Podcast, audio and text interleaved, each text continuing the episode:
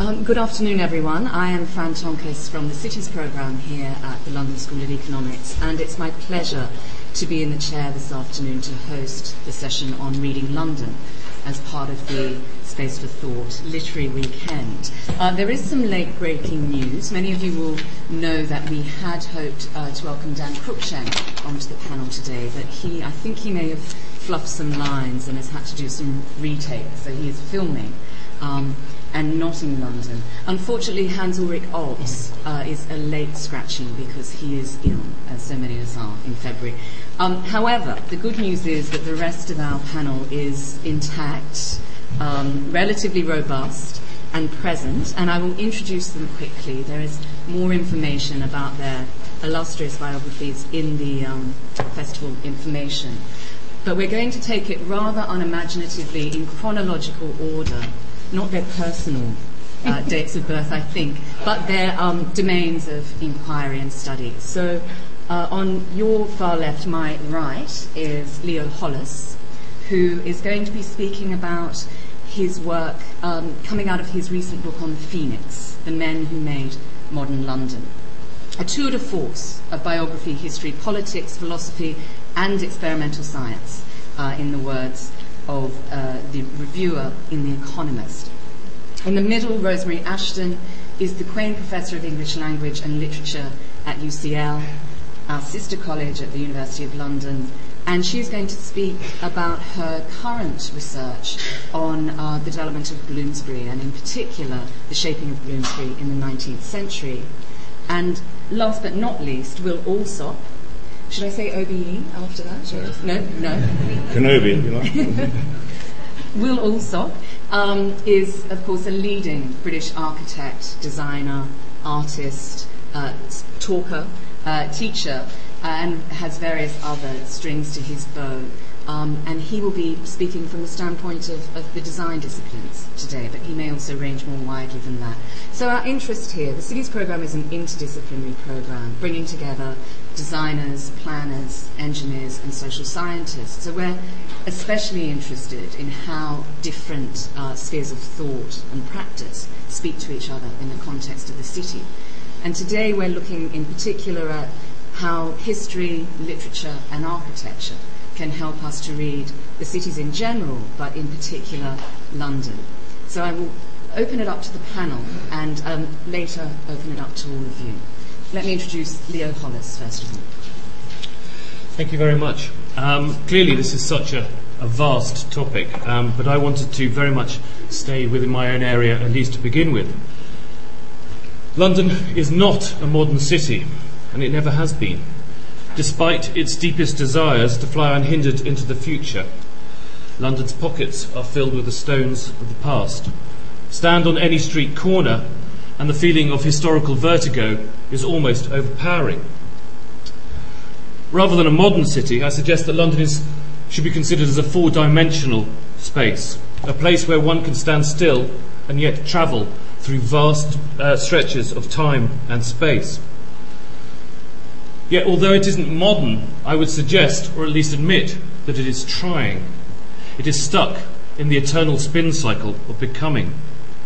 But although we have all this journeying and all this becoming, I will still suggest that we can at least give a date to that moment when this whole process began.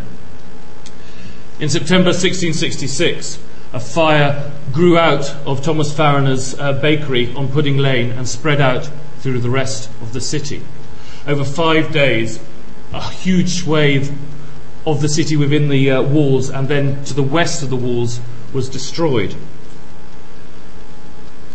On the Monday, the second day, the 3rd of September, the diarist John Evelyn made his way from his house in Deptford up to Bankside, where the Tate Modern now stands.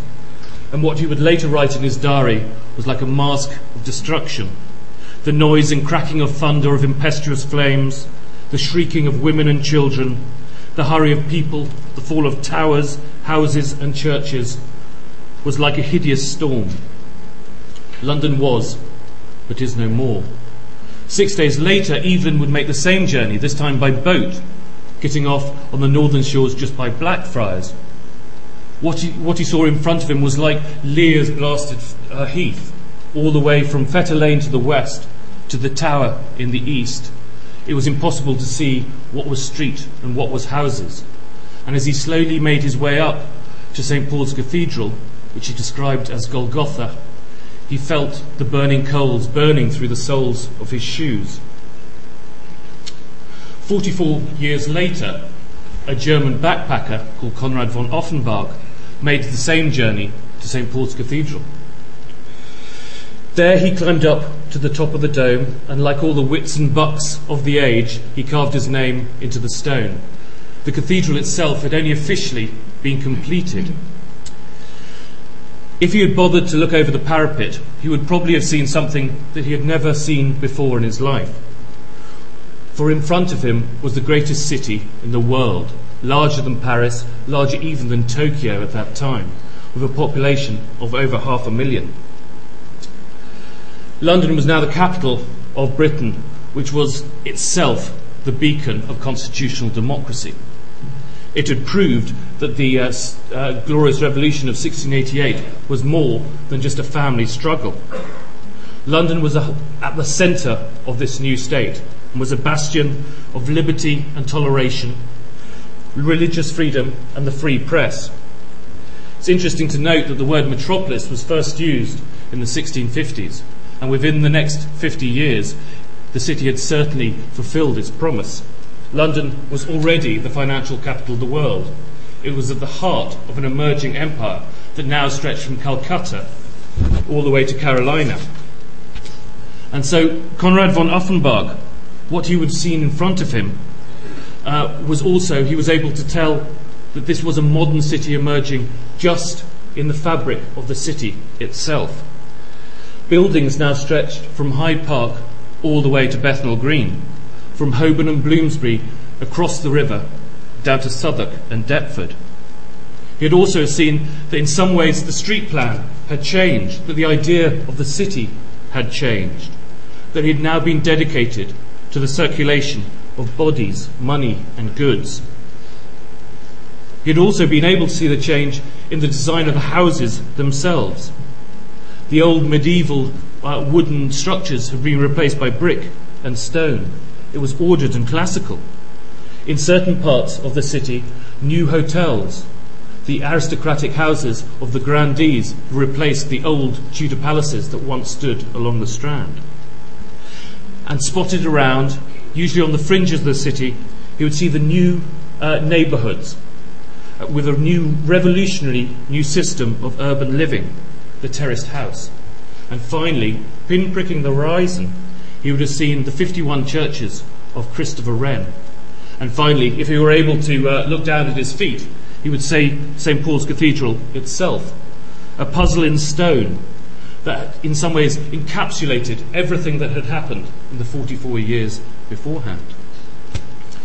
What Uffenbach saw before him was the seedlings of the modern city beginning to germinate. The city as it was beginning to become. For me, this is one of the great turning points in London's story. It certainly can be told through the stones of the city, but we must not forget that it is also a human story.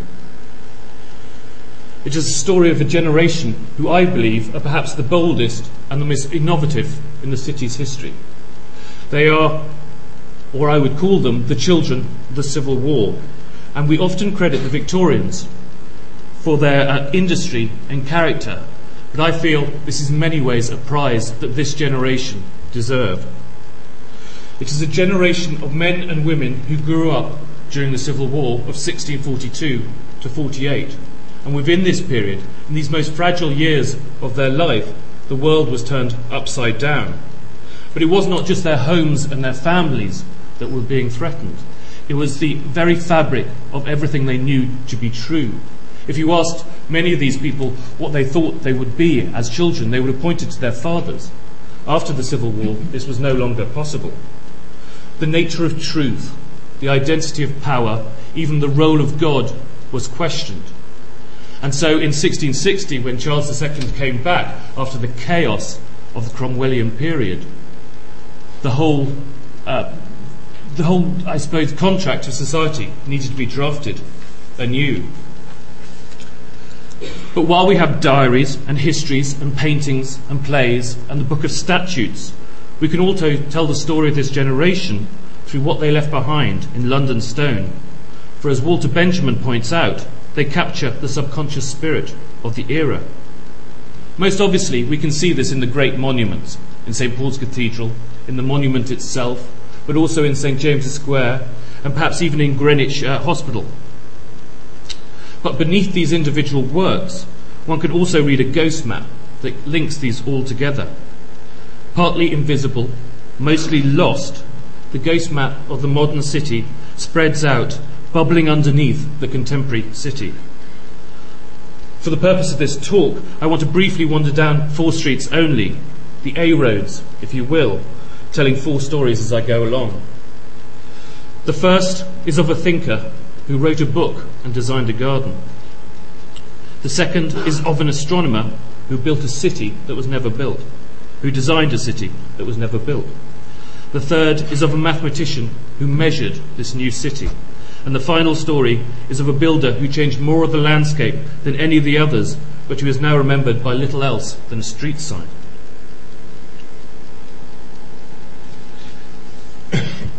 the first is John Evelyn, who escaped London during the Civil War to go to Europe. He was one of the first grand tourists. And when he came back, he was one of the first to promote the new styles of what he had seen before in the very first years of uh, Charles II's reign, he promoted a brand new idea of what the city could be in uh, his book Fumifugium. He also promoted um, the new French architecture in his translation of the book Parallels. Yet it was in his garden at Sayes Court in Deptford that he spent his life puzzling over what English culture could look like. It was a mixture of all the styles that he had seen in Europe as well as filtering it through some native sensibility. He had a huge impact on many of the architects um, uh, of his period, and particular um, the second man, who is Christopher Wren, who in 1666 was a Savilian professor of astronomy. His design for the new city, which is most probably one of the most iconic images of this period, was completed in less than a week after the fires were extinguished but it was informed not just by his recent trip to Paris, but also by his long lifetime so far as a new uh, modern scientist. As a young man, he had spent hours in his laboratory in Oxford conducting transfusions on a series of unlucky spaniels. He was fascinated by William Harvey's theories of the circulation of blood around the body. This work was essential to Wren's own understanding of what a modern city could be. To put it simply, Wren's plans for London in September 1666 could be reduced to the equation Paris plus Spaniel equals London. Wren's plans were never realised, but some of their spirit was made real in the work of his very close friend, the scientific polymath Robert Hooke, who, in the bitter cold of March 1667, only a few months after the fires had been extinguished, started to measure out the new street plan. This set the template for what the new city would be. He widened streets.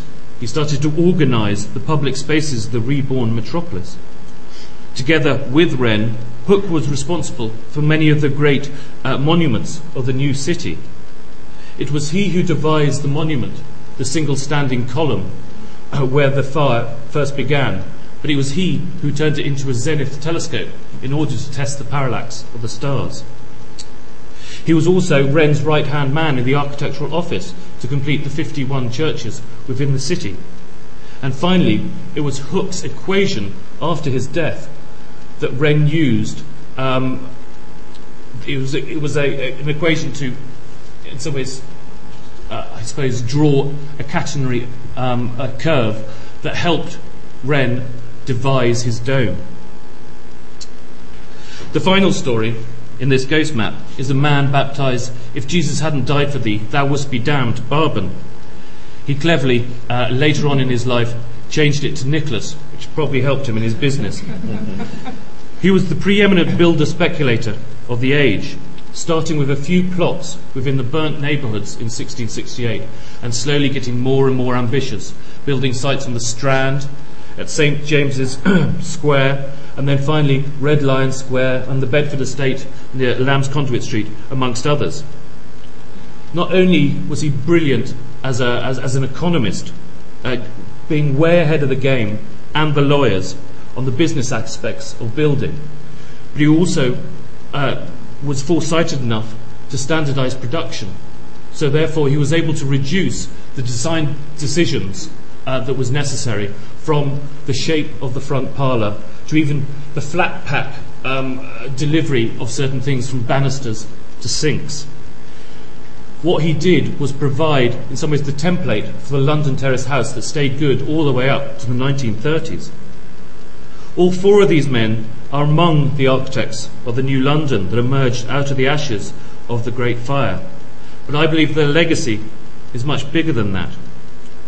Although many of their creations have disappeared, their stories still linger in the shape and idea of the modern city we have with us today. When we think about reading the city, the stones of London are an ideal starting point. Yet we must be alive to the spaces in between, in the things that first appear transparent and lost. In reverse of Marxist criticism of modernity, that all that is solid melts into the air, reading the city makes the invisible appear whole again. Thank you.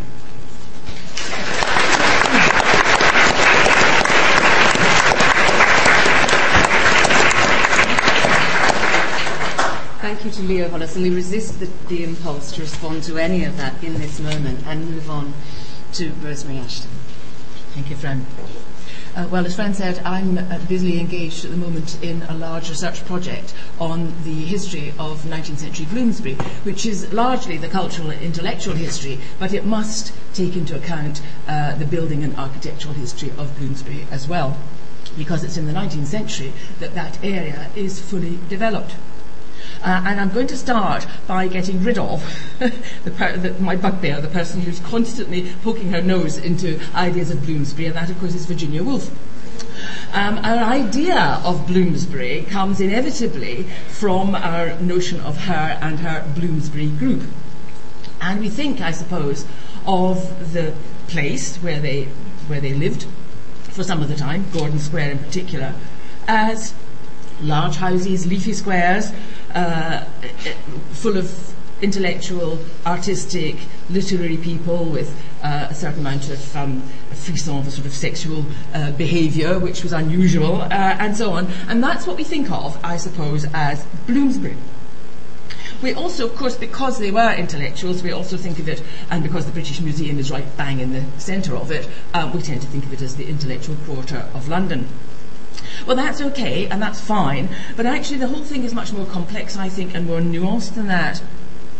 And in a way, um, one of the ways, one of the ways that, that I and my colleagues come at our project is it's not entirely through literature, but we do feel that literature, and the novel in particular, which of course is the great form in the 19th century, the novel in particular uh, can help us, I suppose, to read, without being too pretentious, to read the city and to read Bloomsbury in various cases uh, in a more nuanced manner than might otherwise be the case, can remind us, uh, as modern readers, of what the city was like and what Bloomsbury, which is my interest, was like. Particularly because novels take individual lives and deal with them in a way in, which, in, in ways in which they show how embedded individuals are in their social context. And so, therefore, you do actually get quite a sense of what the, the where characters live can sometimes be quite important in novels. And I, there's a handout here. I hope you've all got it. Um, I'm going to be reading just small extracts from some literary pieces. Uh, course, three of the, the greatest uh, 19th century novels, although not my favourite, who was George Eliot, who was born in, War- in Warwickshire, but three of them um, lived in, uh, in, in, Bloomsbury at one time or another. Trollope was born in Keppel Street, um, just near Russell, Russell Square. Uh, Dickens lived in both Doughty Street and then later Tavistock house uh, just off Tavistock Square. Uh, and Thackeray lived in Great Coram Street um, in the early days of his marriage. Uh, and they all have things to say about Bloomsbury, but I've chosen perhaps some uh, examples which are, are, a little different, maybe. Now, if you look at um, what I've headed number one in the handout, it's uh, an extract from a novel by Benjamin Disraeli. He was a novelist, of course, before he became uh, a famous um, politician and prime minister. Vivian Grey, published 1826 to 7. And this is just a little uh, uh, extract here. Uh, a couple are talking. And what was the card? Oh, you need not look so arch. The old lady was not even a faithless duenna. It was an invitation to an assembly, or something of the kind, at a locale somewhere, as Theodore Hook or John or John Wilson Croker would say, between Mesopotamia and Russell Square. Now, of course, you'd have to be in with this in 1826 to know that Theodore Hook was the uh, was a very uh, Tory uh, journalist and editor of the satirical journal John Bull, which was busy all through the 1820s attacking uh, reform and, and those who were uh, trying to make for reform uh, leading up to the Great Reform Act of 1832. And he is quite scathing about Bloomsbury, particularly about that institution uh, which was being built in 1826 and opened in 1828, uh, none other than the University of London, now, of course, University College London on Gower Street, uh, which was, of course, a radical institution. Uh, opened to people of all faiths and none. Uh, and Hook was one of the uh, main attackers of uh, the University of London when it started up. Um, John Wilson Croker was a Tory MP, and uh, in fact, I think he was uh, Chief Secretary of the Admiralty or something at, at, this time. And he was famous and went on being famous throughout the 19th century because he was, his, his question was picked up by Thackeray, amongst others. He was famous for a question that he asked in the House of Commons during a debate in about 1825, I think. Uh, and where, pray, is Russell Square? And this was to give an indication, you see, that, um, that, in 18, the 1820s, most of Bloomsbury was not yet built. There was hardly anything north of Great Russell Street. Um, now, for this, perhaps I should stop and, in case you're hazy about the boundaries of Bloomsbury, um, give you an idea. Um, and if you look at the, there's an estate map at the top here, um, and you look, it's roughly a square slightly on its end. And the northern, the, the, the, the boundary going up northeast, that's Euston Road. That's the northern boundary of Bloomsbury. The one coming down to the right is Gray's Inn Road, that's the eastern boundary. The slightly wiggly one, you can't see all the ends, but it looks a bit wiggly uh, going across the bottom, is Holborn leading towards New Oxford Street, which itself was only cut through in the middle of the 19th century. Before that, it was the famous rookery of St Giles's, uh, near St Giles's Church, uh, to the St Giles in the Fields. And the left hand western boundary going up is Tottenham Court Road. So that's your, that's your area. But most of it was not built on uh, in the early part of the 19th century.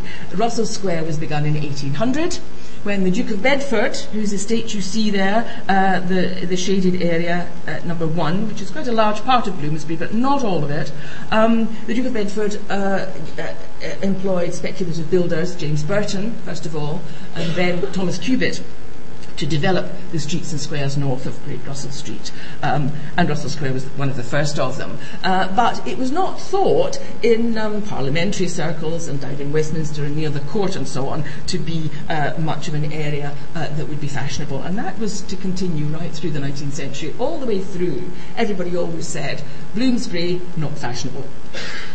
Now, if you look at number two, this is from Dickens's Pickwick Papers. And Dickens will give us a sense, we can get it, of course, from, uh, from census reports and so on, but Dickens gives us a sense of the, the part of Bloomsbury which is associated with the law from Pickwick Papers there, 1837.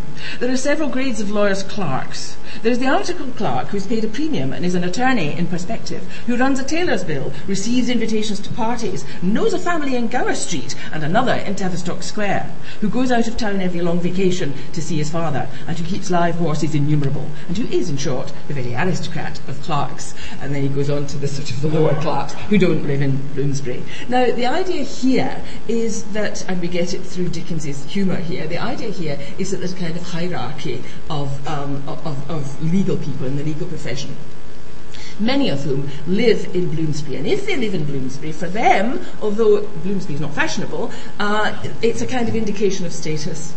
Uh, so, for example, uh, Bedford Square, which is one of the older uh, of Bloomsbury squares, begun in the 1770s, uh, had uh, on its eastern side still has a rather wonderful, huge house, number six in the middle of the square, which was the official home of the Lord Chancellor until about the 1815. And a great many judges and um, high up lawyers lived in Bloomsbury's squares right from the beginning of the 19th century. And the more struggling lawyers, the type that Dickens knows about, of course, from his own experience and so on, uh, they tend to live in the smaller streets round about. They hang on to the skirts of these um, legal squares. And why, why, why Bloomsbury for, for lawyers and judges? Well, because it was quite handy, location wise, for the Inns of Court further east handier than those other estates which were being built at the same time in the early 19th century, also by Burton and Cubitt very often, the Portland estate, Regent's Park, Pimlico to the south, Belgravia. Um, which were, of course, closer to fashion and the court and parliament. Um, but, you know, you have then acres away, you have the Inns of Court and the City of London, and Bloomsbury, as is often said, is rather handily placed in the middle. So you've got the lawyers thing. Now, if you look at number three on the handout, this is Punch, which is always a very good um, uh, indicator of, um, you know, a straw in the wind about the social movements and, and, and, and, and the nuances of social strata. And 1855, you've got um, Flunkiana here. You've got the flunky, the butler, who does not approve of Bloomsbury. No, ma'am, I don't object to the house, for it's hairy, and the victuals is good, but the fact is that all my connections live in Belgravia. so he feels that here he is, um, and it's not grand enough. Bloomsbury's not grand enough. As I said, actually, Thomas Cubitt is largely responsible for a number of Bloomsbury squares and also for uh, Belgravia. To look over on the next page, you'll find um, from not such a well-known book by Wilkie Collins, Heart and Science, 1880s. And he's describing uh, um, Bloomsbury, the broad district stretching northward and eastward from the British Museum. So all the bit that I've been talking about being developed from 1800 onwards is like the quiet quarter of a country town set in the midst of the roaring activities of the largest city in the world. This haven of rest is alike out of the way of fashion and business, and is yet within easy reach of the one and the other. And that sort of reinforces, does it not, our idea of Bloomsbury in the middle. Close enough to fashionable life, but not of it in the west, and close enough to business, the world of business in the city of London in the east, but not of it. Uh, so middling, really, is the picture that we get. Middle class, middle uh, district. And of course, that's reflected in the 1860s when um, London got its um, postcodes, as it were, when it's when Bloomsbury is, is WC1 West Central. It's thought to be West Central. Uh, number five is from E.V. Lucas, A Wanderer in London, not a novel, uh, kind of memoir, 1906. So looking back a bit, and I'll just go in a few lines in. Bloomsbury, talking about students and visitors, boarding houses, in 1906, it has few shops and many residents, and it is a stronghold of middle class respectability and learning. The British Museum is its heart, its lungs are Bedford Square and Russell Square and Gordon Square and Woburn Square, and its aorta is Gower Street, which goes on forever. Everybody's rude about Gower Street, uh, long, gloomy, uh, which is absolutely true. Um, but um, there it is. Uh, lawyers and law students live here, get this again, to be near the Inns of Court. Bookish men live here to be near the museum. And Jews live here to be near the University College School, which is non sectarian. Uh, that's tr- true, of course, also about University College London itself, as I've suggested. Um, the school was started up a couple of years after the university with the same um, open access to people of all faiths. Bloomsbury, says Lucas, is discreet and handy. It is near everything, and although not fashionable, uh, anyone I understand may live there without losing caste. So not fashionable, but not disgraceful either. Now, here's an interesting thing, and I'm, going to, I'm coming towards the end here, but this is quite interesting, I think. It belongs to the ducal house of Bedford which has given its names very freely to its streets and squares. That's there are all the Bedford avenues and places, the, the Russell, it's the Russell family, all the Russell names, and all the Southampton names that you find in the streets because the, Russell, the Russells married the Southamptons in the 17th century. But if you look back at the plan, on the other side, you see that that Lucas is and people often do this, is mixing up Bloomsbury with the Duke of Bedford's Bloomsbury estate. Now, the Duke of Bedford's Bloomsbury estate is a very large part of Bloomsbury, but it's not quite even the half of the whole of Bloomsbury, and it's worth remembering that because that is something that also um, one can tease out nuances and differences with. You see that on the estate map, the next largest uh, piece of ground is owned by the Foundling Hospital. Um, it's now, now, of course, we've just got the Foundling Museum in Coram's Fields, where the Foundling Hospital was. But there's a, a large part of the streets and squares around there were owned by the Foundling Hospital. Um, and it's the Duke of Bedford who uh, tends to, you know, uh, be associated with Bloomsbury. Uh, but uh, there are these other aspects to it as well. Now, all the Dukes of Bedford were very clever um, all the way through. They always put extremely restrictive leases, leases in, the, uh, uh, in, the, in the contracts, um, uh, uh, in the contracts for um, leasing out their houses or selling the houses. You weren't allowed to carry out any trades from uh, any houses on their estate. Um, you weren't allowed to put up a brass plaque. When University College School, which was mentioned in the Lucas here, um, put up a brass plaque, University of London School, reasonably enough, in 1830 when it opened, um, the Duke of Bedford's agent pursued um, the, uni- the, university uh, endlessly for two years, I think, to get that plaque taken down. Not allowed even to advertise um, uh, a school.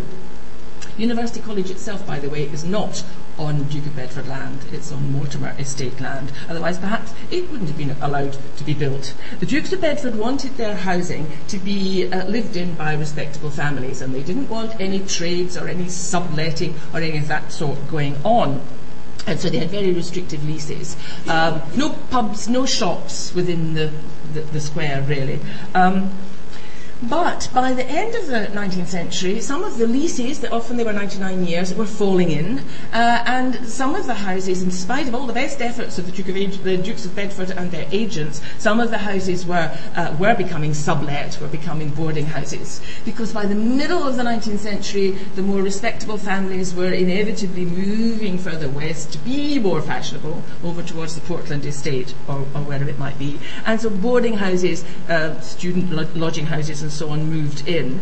Uh, so by the end of the 19th century, in other words, just before the person whose name I will not say again, uh, moved in in 1904, uh, Bloomsbury, or parts of Bloomsbury, are beginning to become a little shabby genteel. Um, and this, th- this is you, you, can look at it one way or another. You can, you can, you can, you can actually praise the Dukes of Bedford for having um, uh, ensured that even today certain parts of Bloomsbury are still very nice. you could you could think like that, or you could think, you know, bad old Duke of Bedford um, not allowing any progress and so on to occur. Well, in 1890, um, the, Parliament passed an act to, after a lot of agitation for about 20 years by various people, to um, remove the gates and bars on London streets. Now, this is something you might not think about. You might not realise that throughout the 19th century, there were bars across a lot of the streets to stop vehicular traffic, horse-drawn traffic and so on, and, uh, and hoi polloi as well, from uh, going down residential streets. Now, the Duke of Bedford, of course, was not the only landowner who had gates and bars across his streets, but he had a great number of them, and he was the last great landlord to obey the Act of 1890 uh, and remove his gates and bars. Uh, there was one at the top of Gordon Street to stop people coming down from Euston Road, uh, taking a shortcut down Euston Road uh, to, let's say, to Oxford Street. No, they would have to go along and down Gray's Inn Road. They'd have to come down one of the outer boundaries, not to come through any of the Duke of Bedford's nice streets and squares. Well, here's a poem um, published in 1891, Ye Bars and Gates, which you've got to imagine being sung. I'm not going to sing it, I'm sorry, but I do have the accent, uh, to Ye Banks and Braes of Bonnie Doon. Uh, it goes, Ye bars and gates of Bloomsbury, how can ye stand so silent there? How can ye, knowing ye are doomed, from some small signs of grief forbear? He'll break his heart, will Bedford's Duke, whose grandeur county councils spurn, as he bemoans his feudal rights, departed never to return ye bars and gates, you're coming doon. No more you'll block the freeman's path and make the traveller lose his train or rouse the British Cadman's wrath. We'll lightsome heart we root ye up and leave the streets o' London free, and there's but one will mourn your loss, and that's his grace, the Duke of B. so so that so that was the Duke of Bedford. Now I'm I'm going to finish on something that you may not recognise as having any relation to Bloomsbury at all, and that is Peter Pan. Uh, this is the other Bloomsbury, the Bloomsbury that's not the Duke of Bedford's Bloomsbury. The, the, the, Bloomsbury, more or less, roughly speaking, to the east of Southampton Square, going across to Gray's Inn Road. And the other Bloomsbury um, was always, um, uh, you know, because the, it didn't have the restrictive leases and so on, was always a bit more crowded. The, the stock of housing was uh, a bit uh, inferior, and people did uh, uh, carry out trades out of their windows and doors and back doors and so on. Um, and in fact, uh, it's, there only, only a couple of very small streets just east of Russell Square appear in the Booth poverty maps, which are of course here in the LSE library. The Booth poverty maps, the famous poverty maps of 1888, 1890, um, and only a, uh, most of Bloomsbury, of course, is, is not not aristocratic. That's red, I think. It's yellow. It's respectable middle class. Um, but one or two bits are sort of deep purple, indigo, black to suggest uh, large populations of unemployed, po- poor, and criminal classes. Uh, and there are some little small streets like Compton Street, Colonnade, um, uh, just east of uh, Russell Square. And J.M. Barrie. Uh, lived there when he first came to uh, London. But I'm going to read you um, his preface to the original stage version of uh, Peter Pan in 1904. I suppose if you thought about where Peter, where the Darling family might live, you might just say, "Oh, I don't know," or you might think Kensington, mightn't you? Because we know that when uh, when he wrote Peter Pan, he was living in Kensington, and, and you know the, the, with the, the Llewellyn Davies boys uh, playing with him in, in Kensington Gardens. Um, but here he is, very deliberately telling us where he's setting uh, Peter Pan or rather the, the Darling family's home. The night nursery of the Darling family, which is the scene of our opening act, is at the top of a rather depressed street in Bloomsbury. We have a right to place it where we will, and the reason Bloomsbury is chosen is that Mr. Roget once lived there. So did we, in days when his thesaurus was our only companion in London, and we, whom he has helped to wend our way through life, have always wanted to pay him a little compliment. The Darlings, therefore, lived in Bloomsbury. Uh, now, Roget of Roget's Thesaurus um, had indeed lived in, uh, in Bloomsbury. He'd lived also just to the east of Russell Square in Bernard Street in the 1820s, when he was in fact um, a, a, GP. Uh, he only took to writing this thesaurus when he was about 70, so he had had an active life as a socially concerned uh, uh, medical practitioner to the east, in the eastern part of Bloomsbury uh, in Bernard Street, as I said. And when J.M. Barrie came down to London for the first time from Scotland in 1885 as a young, uh, hard up journalist hoping to make his way in London, he arrived at St Pancras Station on the Euston Road. He walked down Gray's Inn Road to look for a lodging, a cheap lodging. And he found one in Guildford Street, which is one of these streets again to the east of Russell Square. And then an even cheaper room in a tiny road called Grenville Street. Um, uh, all very close to Colonnade and these, these just at the time, 1885, just at the time when Booth was doing his, his, his uh, poverty map. So he really was living in a very poor room at the top of a house in the poorer part of Bloomsbury. And he talks in his uh, memoirs about uh, going out and buying a, a halfpenny bun from the, um, the, the baker at the corner and so on. And so Barrie uh, sets uh, the Darlings family in this rather poverty-stricken part of Bloomsbury. And you might think, well, that's odd because we all know that, um, you know, when, when the children fly away, the parents are out at an evening party. Well, they are, but he actually, Barrie tells you in very long um, instructions, uh, dramatic uh, uh, instructions. He's rather like George Bernard Shaw in this respect. You can hardly get to the play for all the, the uh, indications of what, what, what it's got to look like and, and so on, and the description of the room. And in fact, uh, the, the, children's coverlets on their beds are made from Mrs. Darling's old dresses. And Mrs. Darling has made the evening dress which she's wearing when she goes out. Her husband works in the city, uh, but he's not, I think, not quite doesn't quite have the, the, the cachet that it does at the moment. I think he's a, he was a hard working pen pusher in the city, I think. But they're not well off. Well, um, I'm going to finish there just by saying you, you, I hope you get a sense from this. Um, there's, only, there's, only, a few examples, but you can get a sense, I think, um, not exclusively, but you get a very lively sense from literary examples, don't you, of the character of an area at a particular time. Um, it's a kind of embeddedness which I think is rather interesting. Uh, uh, uh, that, that writers will take note of because what they are interested in, particularly novelists, is usually um, an aspiring hero or heroine. And people who aspire, of course, aspire to live in a better place than they live in now and so on. And so you do get this sense of where Bloomsbury is or was in the 19th century. In the middle, middle class, respectable, not fashionable, but not slummy either on the whole. Um, and it's really sort of at the heart, and of course, it's, I, I haven't talked about it, but this is what, what my project is really all about. It's the heart of the intellectual and cultural centre of London, and that too is a growth of the 19th century, starting with the BM as, as already there, but being extended by Robert Smirke during the 19th century, and with new institutions like University College London, then the Bedford College for ladies, and um, the Working Men's College, and various other in, uh, uh, educational institutions being founded in the area. That's what gave it its um, character, as it were, uh, the character that it has by the time that the people who I'm not going to mention move in in 1904.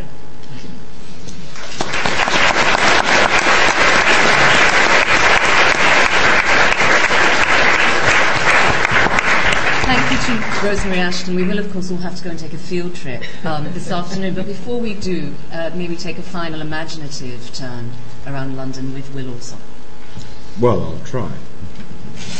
I've drawn the, the short straw to a certain extent insofar that you have the authority of history behind you, which I might take issue and say it's also fiction, of course, but um, nonetheless, there's a lot to be read, there's a lot to be learnt uh, about those particular areas and, of course, many other parts of London. Um, but of course, the London that I've been asked to sort of think about a little bit for the purposes of this afternoon um, is really like trying to read, and the subject of reading does, does assume that there's a certain amount of literacy, doesn't it? Mm-hmm. Which we'll come back to in a minute. But um, it's like trying to read a book that's still in being written, and that's actually rather rather difficult in some ways. So you have to excuse me if I start fumbling around because I don't have the authority of history. It's what's happening now that interests me. And there's certain sort of phenomenological um, experience within cities which interests me a lot.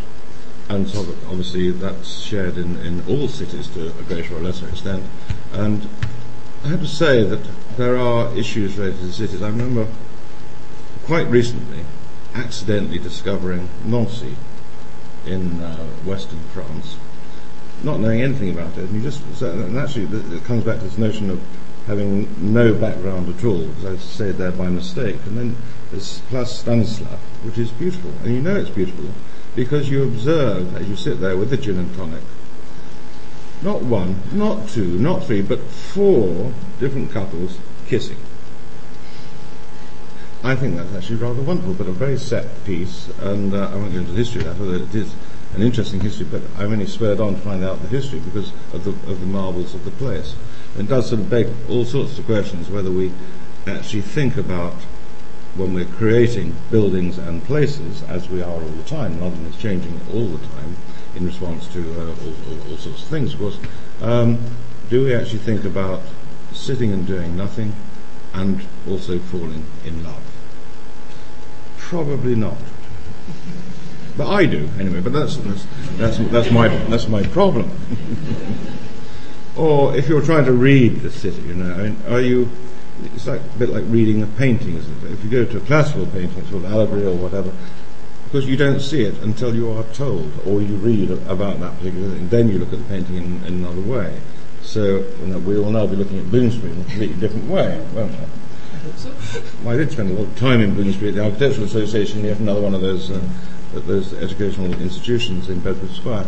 But nonetheless, I think if you compare that with an abstract painting, there's nothing to read about that really.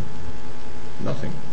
And I feel the same is true of many of the buildings that go up in London. And of course, this has been after the modern movement. This is uh, this has been a point of some concern. So we can see that in somewhere in the middle of the 70s, there was the idea of postmodernist architecture invented. There's the idea that there should be, that architecture should have a narrative behind it. It was a distinct failure, of course, insofar that it was suddenly realized that if there was this sort of narrative and there was this sort of mock historical reference and all these other things attached, it might help you get planning permission. And you can see that this became a very cynical act, and that uh, you can see in certain places, which will remain nameless, um, the results of these things, and it was taken on by rather cheap developers, of course, as these were all developers, weren't they? Really? Yes. I mean, they're just making a buck or two, weren't they? Yes. in all this, I think that's uh, that's an important point to, to remember. You know, it is commerce that drives an awful lot of the city that we live in and uh, they will use anything. Because in those days, I don't know what the planning permission, whether you needed it, you just needed to own it, didn't you? You needed to own it, yeah. Yeah, then you could build it. Yes. You had an idea that uh, it would raise you a bit of cash. Yes. In one form or another. Well, of course, there's a huge distinction between those periods and um, then and today, insofar that you have to go through an accountable process by submitting for a planning permission, which costs money um, to be subject to all sorts of criticism, often hatred, sometimes love, to get a permission to create value. That's a very fundamental difference. It brings all of that decision making about what's going to come into being, and you'll see it around the city today. We might come back to that. But of course, within the city, you get wonderful accidents, and these, I think, are the character of what we read, of what we we actually feel, because you can see it. You can see that, say, particularly in Southwark, you know, great swathes of Southwark being ripped apart by the introduction of the railway.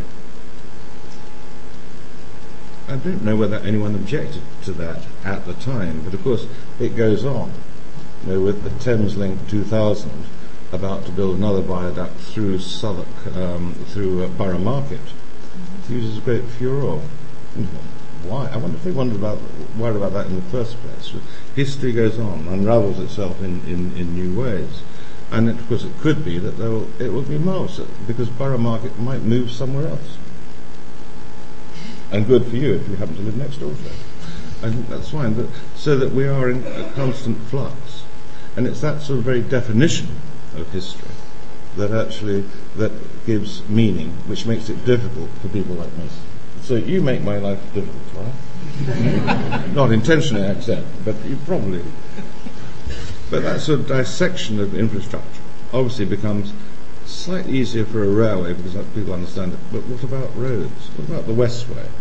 What about when you come in um, from Heathrow Airport because the, the rapid expansion of the city? you know, with respect, the, the, the metropolis was tiny, wasn't it? Yes, yeah. Compared to, to, to, that. But you come in along the along the A4, you know, the M4 turns into the A4, and you go through Hammersmith, uh, there's Hammersmith flyover itself. Rather marvellous structure underneath, don't you Please say yes. Ruined recently by blocking in the, the side, so aesthetically it's been rather destroyed by Hammersmith and Fulham Council or somebody worse. And um, but it does provide that umbrella for people coming out of the uh, of Hammersmith uh, Odeon or whatever it's called, the Apollo, I think these days. And you know, that's perhaps a place where people might fall in love after having been to a terrific concert and they're feeling in a good mood, they've probably got some alcohol inside them as well, which also helps.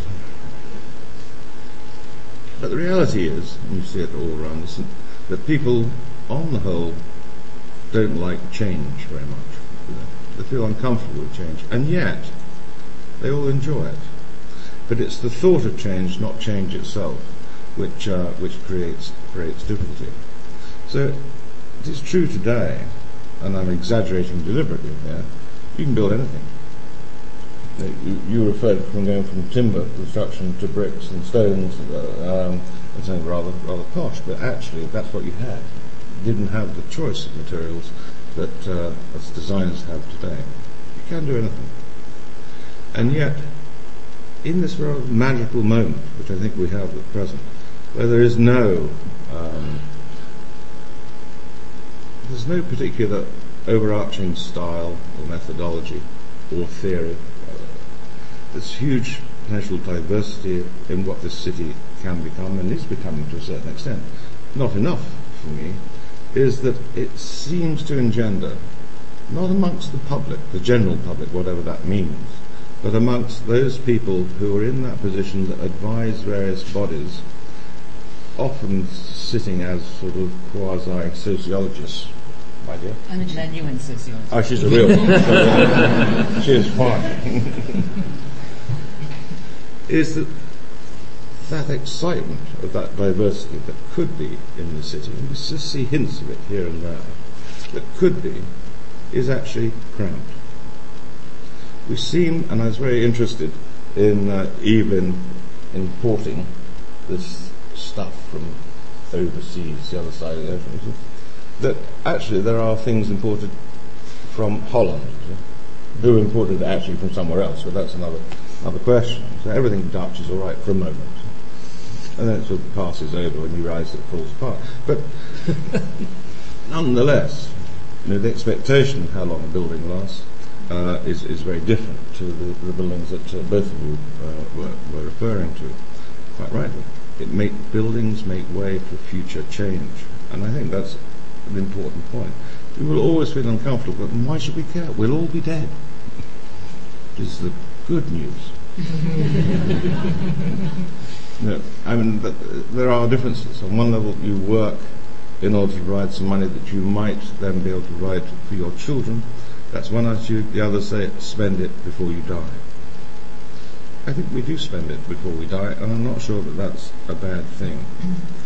But we are, and our city that we're, or this city, is controlled by an ever increasing number of people. And I think it's at the expense of the creativity and the imagination of the architect, sadly. It's as though the architect themselves need to be controlled by people who actually don't know what they're talking about.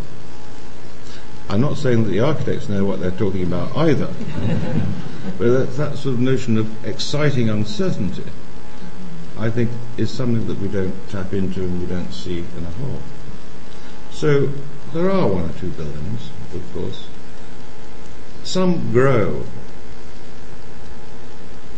uh, in Saval that they're hated when they're built and they become loved. I'm thinking there in particular of the National Theatre by Lasdun. People didn't like it. It's a lump of concrete. It looks, goes a funny colour when it rains. But actually, I think today it's well loved. You think of some of the apartments, some of the vitriol that's actually thrown on some of the housing estates after the Blitz. And the Blitz was very, I think, marvellous thing. It was the equivalent of building, driving roads through through bits of London it actually makes you feel uncomfortable. Things have to change. But you think of some of those states which we are knocking down. Perhaps we shouldn't be knocking those down, actually. Perhaps they should just change. Perhaps they should just be adapted and things added. I think there's complexity which we're giving up for the sake of clarity. And clarity isn't always a desirable thing. And maybe, maybe, it would be very interesting for the city in the future to respond to certainly what I've observed in doing lots of work with members of the public, whether it's in Croydon or Southwark or, or some of the other boroughs here, to say nothing of other cities altogether, is that the general public actually are much more imaginative, much more creative, have much more ambition to actually see and be tested and to, to do something which is challenging. You know, that's sort of a rather strange word. Don't know if you've been to the Chris Ofili exhibition at the Tate Britain, it says some of the images will be challenging. It means they're actually pornographic. But it doesn't stop people going in. But you wonder about this. Would it be possible to have a part of the city just to try? And trying, I think, is very important. That's not controlled. That's a sort of planning free zone. You can do what you like. It might be dreadful. On the other hand, the whole of Hong Kong is like a planning free zone, isn't it? And there are problems attached. I mean, there are diseases, people live too close to each other. It's unhealthy, but it's jolly exciting. And people are drawn towards these things. You know, clarity, I often think that Paris is incredibly boring. Don't you think? And many of the places that we're supposed to love were actually done not through any sort of notion, notion of democracy, they were built and planned by dictators. And I think that's one of the great things about London. Is rather there is no real, there are bits of master plans that have been realised, but not many. It's just a place that's evolved. And I feel that our new buildings are an evolution. But I wish they'd evolved more in a slightly more diverse way. I could go on, but I think that's quite enough.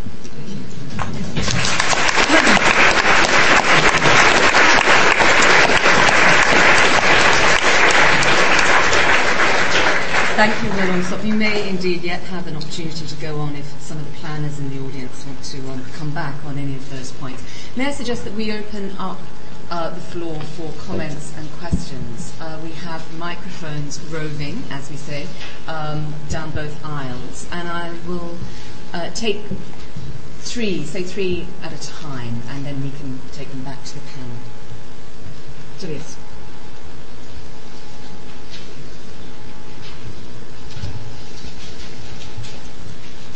Good afternoon.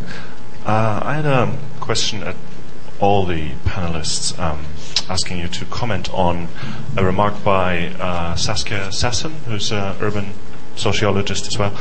And she was commenting that uh, cities, she felt, are losing their legibility uh, due to trends of uh, homogenization in architecture and also digitization of a lot of aspects of uh, urban life and she gave the example of um, office buildings, basically that you can't really see what an office building is supposed to uh, have as a function anymore, as compared to 19th century office buildings, which were quite clear in uh, what was their function.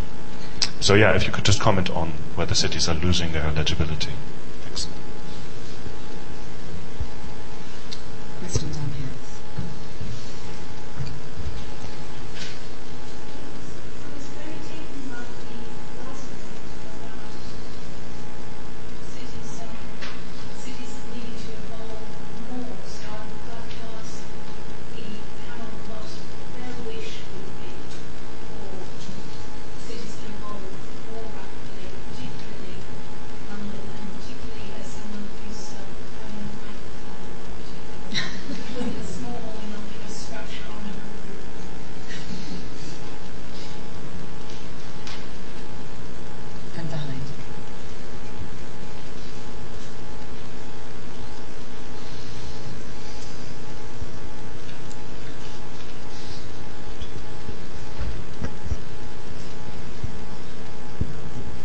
Two, two points. One is um, the point that Mr. Hollis raised about um, Wren's grand design and how much we lost by that not being uh, realised. Uh, that was, of course, the whole business of the city of London evolving rather than uh, the Haussmann effect, as in Paris. Would it have been the Haussmann effect, or did we lose a great deal? And of course, we, you know, there are things that we've lost, like the, the street that would have connected Chelsea Hospital right up to Kensington Palace, the completion of Whitehall Palace, all those kind of things. And the second point really is on the quality of buildings in London now. That while there are some striking examples of modern architecture, and I'm by no means in the Prince Charles School of, of reproduction, uh, I don't adhere to that at all. Uh, do you think we need uh, much more quality control? Um, it's, it's not so much a planning matter, it's actually a building quality matter, and which and certainly previously the Fine Arts Commission has had a role in terms of some of the more distinguished important sites in the city. Okay, thank you for all of those comments and questions. The first question was about whether or not cities in general and perhaps London in particular is, is losing its legibility, uh, losing their legibility. Um, the second question was about more rapid uh, revolutionary evolution with a, a, another dig at the planners.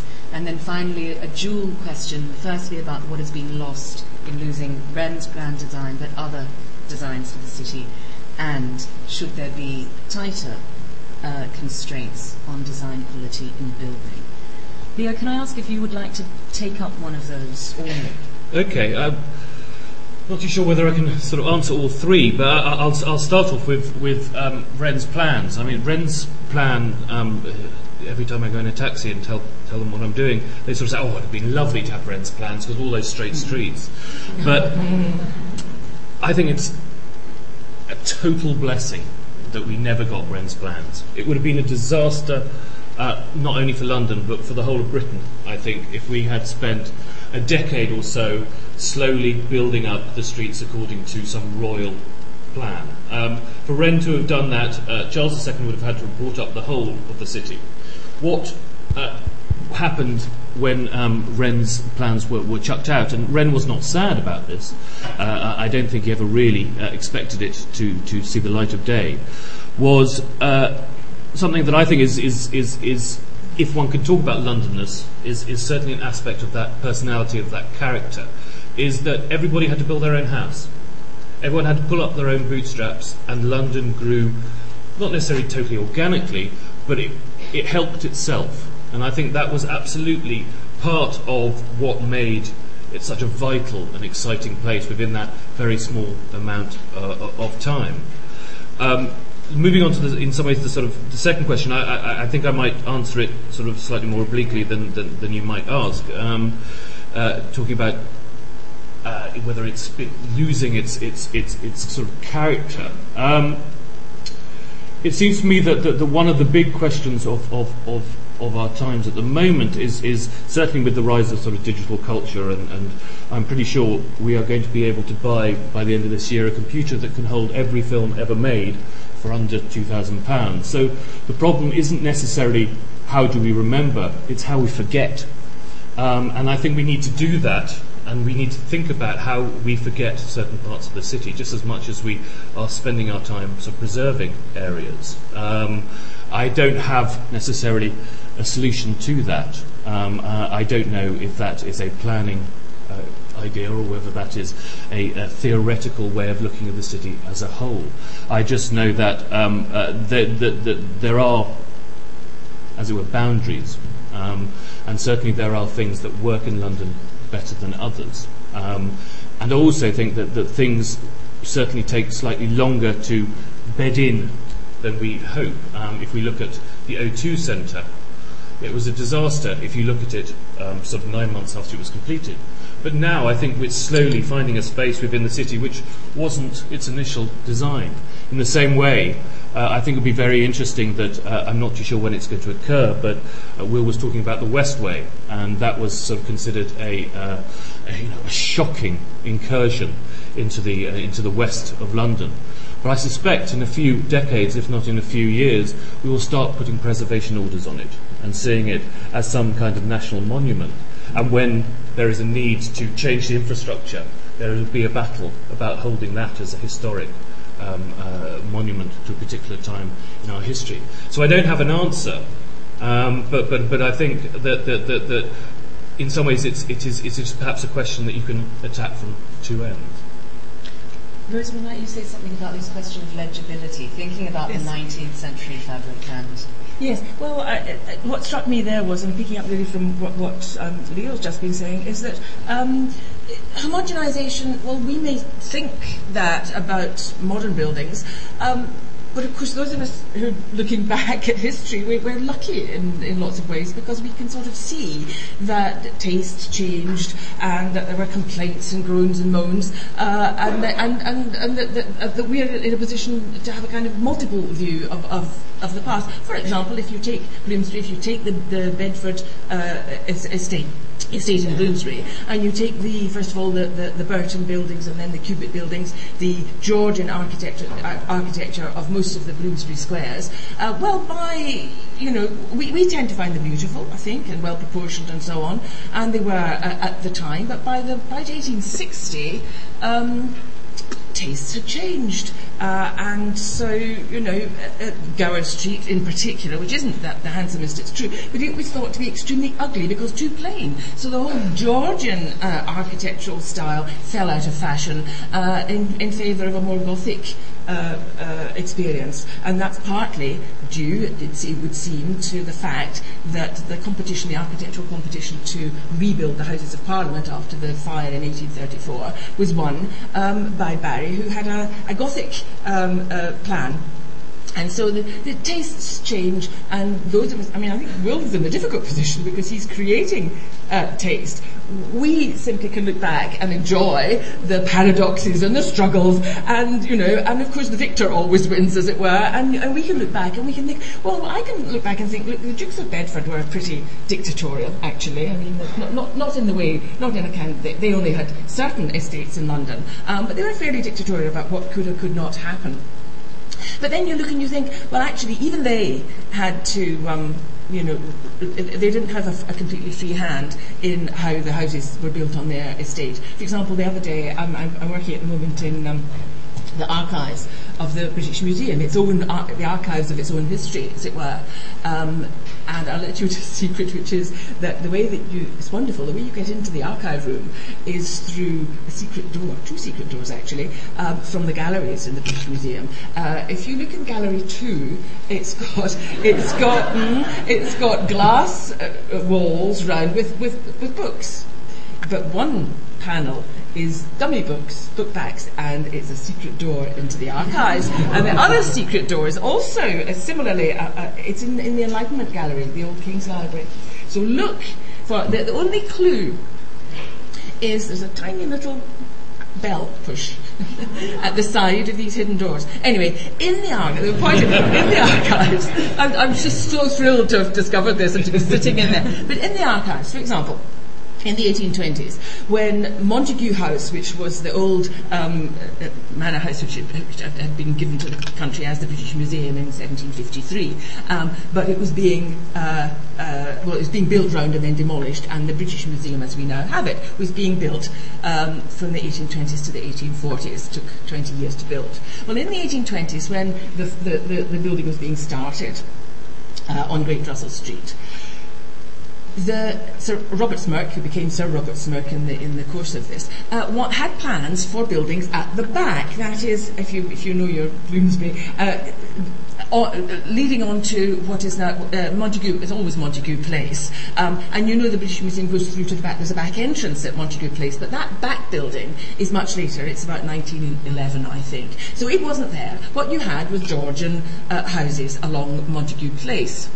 Uh, and they were, of course, on Duke of Bedford land. Uh, and uh, the, you know, the the, the uh, tenants or the occupiers. There's a letter in the archives to the British Museum, to, a letter to the trustees who include the Lord Chancellor, the Archbishop of Canterbury, the Right Honourable Speaker of the House of Commons, Lord this, the of the other. Um, and there's a, a, very polite letter from the occupiers of the houses along the back in Montague Place to your lordships, uh, saying, you know, we gather that you're intending a building you know, we know that the, the British Museum is being, being, built, but you're intending a building at the back. We have to make a petition that this will get in the way of our rights and our uh, interests. Um, and the British Museum gets its lawyers onto this to, oh, I wonder if, I wonder if this is right. And this goes on for several years in the correspondence. And in the end, a building was not built at that point. Much later, of course, those houses were demolished, and I haven't gone into the history of that. But at that point in the 1820s, uh, the British Museum Smirke was not allowed to build towards the back because the law was invoked that um, people who had had uh, a right to light and air and space, their gardens and so on, for 20 years, had that right in perpetuity. And that seems to have been the, the, the, highest legal minds of the day agreed with this. And so even the British Museum couldn't build, you know, exactly as it wanted to at that time. And much the same with the, with the Duke of Bedford. What he wanted, he didn't, he didn't always get, um, uh, even though he did get, you know, um, the, the, he, it was his land, if you see what I mean. But even people whose land it is, and who, who have the who have the say so, actually also have somebody else that they've got to consider, uh, consider and concern themselves with. And that, I think, is quite pleasing to look back upon. Although obviously at the time it must have been very worrying for those poor residents who thought that perhaps they were they were going to have their life taken away by this big building, um, and no doubt other residents who were um, pushed out at points at which their buildings were actually going to be demolished. So it's always a kind of two-way thing. Um, but, but I like to look back upon it um, with interest, as it were. But I do think that those at the sharp end have got quite a, a, a task uh, on their hands. Uh, in, in, other words, what is going to happen now, what's going to happen in the immediate future. But as long as you do have um, uh, rights, as it were, on both sides and a dialogue, then that's the, the way forward. Truly, the more things change, the more they stay the same. The British Museum has had similar problems to and Lady. Um, Will, do you lament Wren's grand design, and what about indeed um, greater controls on the quality of contemporary design? I, I don't. Uh, I don't lament it at all. And, uh, saying, I think we, we, we, agree on this, that, uh, that to, for London to have had a, an implemented master plan or series of master plans w- would have been a disaster, and that is the character of London, and that's why there are books and films and, and, and all the rest of it which, which give a, a, particular point. Of course, however, there are set pieces within that melange of stuff, and I, I think that's that is the character of, of, of what we live in, uh, and it's much better for that. So I don't regret that at all, but I think we have to remember that architects um, they do practice their art or science, whatever you like to call it, um, in the absence of clients. You know, there's often an assumption that you only work when somebody asks you to work, but actually you're working all the time. And you will do exercises. Uh, think of Frank Lloyd Wright, his mile high tower. I mean, there's no way on earth. I'm not sure you could build it today, actually. But uh, certainly at that time, you couldn't build it. Or Boullée with, with the um, monument to, to, to Newton that was an impossibility for them. You're thinking beyond what you know, and that's part of the art of what you do. Um, in the same way that I'm sure that lots of composers have lots of little ditties dotted around their soul which never see the light of day, but you can't help it. You know, and what, what, upsets me is that it's not what upsets me. I think there's an awful lot of architects that actually are more interested in golf, but. So when you come down to the, uh, I think it was offices that, that, that, was mentioned in particular, in a way, you know, the commercial architect is interested in golf, and not all that and, and, is interested in actually building buildings. But the buildings are actually, you think they're designed, of course they are designed, but they're often controlled by market forces. So there's this thing called the letting agent who advises the clients of the architects. And say, well, if it doesn't have floor ceiling glass, um, remember, 25 years ago that would be difficult because they want smaller windows because that's what let. So they're always working about 15 to 20 years behind what you can do. And so today, you will see not only in this city, you'll see it all, all around the world, uh, office buildings which are floor to ceiling glass. Strange when you think about it, but um, the last thing you want and you're working at your computer screen is all that light, really, you can't see a thing. So they have all the shades down, and of course it also overheats. But then, of course, we're all changing our attitude towards uh, energy consumption, and, um, and, and, therefore the, there are new laws in terms of uh, come into place, which makes it difficult to have all glass. I haven't actually had this conversation with the letting agent yet to see what they're going to do, but um, nonetheless, what I'm trying to say it's not always the architect's fault. Who said it was? Just in case. so, uh, the offices, there is a sort of. Uh, you do, I think with offices in particular, you can lose your identity, but that brings me on to the lady who's trying to put some obscene thing on her roof. well, I th- personally, I think you should go ahead. And, uh, and do it. You have. You've just done it anyway. Well, well, good, for you. Because if you think about, uh, say, a more historically protected place like uh, which I, which I know very well, which is the city of Vienna. Of course, a lot of the young architects have cut their teeth on putting funny things in and on roofs. There's a whole sort of.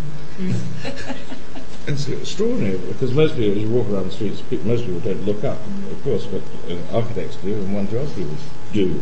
And uh, some wonderful things on the roof, and it's another sort of layer of delight that actually reflects uh, a whole sequence. And historically, I'm sure that one day one of your successors will write this sort of theory on the Viennese roof as a phenomenon.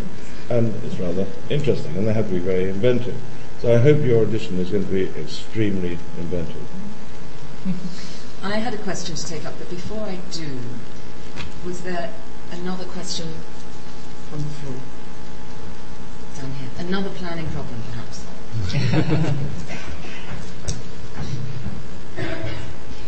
Thank you. Um, it emerged actually from the introduction, and then a number of ideas have come through, which is why I want to ask the question.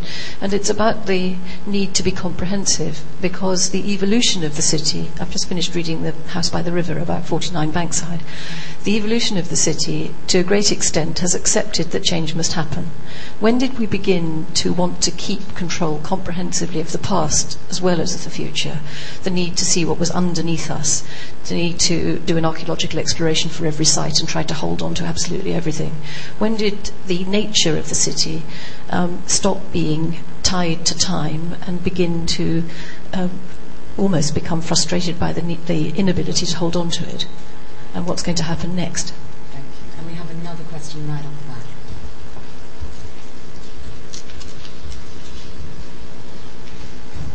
Hi. Um, apologies, I missed the first part of the lecture, so if you've covered this or it's not relevant, just tell me to shut up. But um, first of all, I'd like to ask I mean, it seems to me that uh, planned cities suffer, suffer an even worse impact from motor cars which, and mo- machine vehicles which uh, are very hard to live with and conduct a street life with. And planned cities like Wren's Dream or Haussmann aggravate that by the taxi, cab, uh, taxi driver's dream of long straight, straight roads. And the second thing is, um, policy at the moment is directed towards encouraging so-called brownfield development and leaving greenfield alone, which at least in, say, East Anglia, which, which isn't far from London by train, for instance, um, is a sort of agri-desert of open, empty, arable fields. It seems to me we lose a tremendous amount by the destruction of so-called brownfield sites and their levelling, their wiping clean as, as you know, palimpsests for that kind of development. So if you can, any comments on that be welcome. Thank you both. Um, the urge for comprehensiveness and this almost curatorial approach to the city. Leo, do you have any thoughts on that? I think there's always been a fascination within the city uh, sort of throughout throughout centuries. I, I know when Wren was building the foundations for St Paul's Cathedral, he decided to dig down further than he needed to on the north uh, northeast corner, uh, and what fascinated him was, was was the fact that actually Ludgate Hill had been underwater, um, and also before him, just one generation before him, Inigo Jones tried to, in many ways, uh, legitimise uh, his use of the classical architecture by, by uh, looking at Stonehenge and saying it was built by the Romans. But in terms of just uh, sort of digging out under the city and, and, and actually finding uh, sort of wonders and treasures, I think it's slightly more of a 19th century thing. Um, I mean, particularly sort of uh, when they were breaking through um, part of the rookeries in the sort of 1680s and times like that, they came across um, some extraordinary things. Uh, there's, a, there's a great account, I think, in the Illustrated Times of, of, of working around the, the Walbrook and coming through layers. And, and uh, I think that understandably uh, informed the way that they were building on the latest layer up top. Um, I mean, clearly, sort of uh, once there was a sort of a governmental policy towards preservation and conservation, that is that is um, certainly a 20th century invention, and and uh, I think it, it, it, it, in some ways, uh, I suppose, uh, legalizes what people were doing um, already. Um, uh, that there, there has always been, I think, a, a, sort of sense that London is a, a is a layered city, um, and and uh, I'm not too sure. Um, you know, I, I, think I'm in two minds about whether whether sort of blanket policy it's a good thing that we preserve everything just in case. Um, I think everything has to be in some ways treated uh, sort of case by case. Um, I think that's, that's, that's pretty much what I mean. Uh, there's always endless news about uh, about something, and one side is outraged, and the other one sort of says, you know, bulldoze it right now. Um, and uh, I don't think that, that, that, that we should stop having these arguments.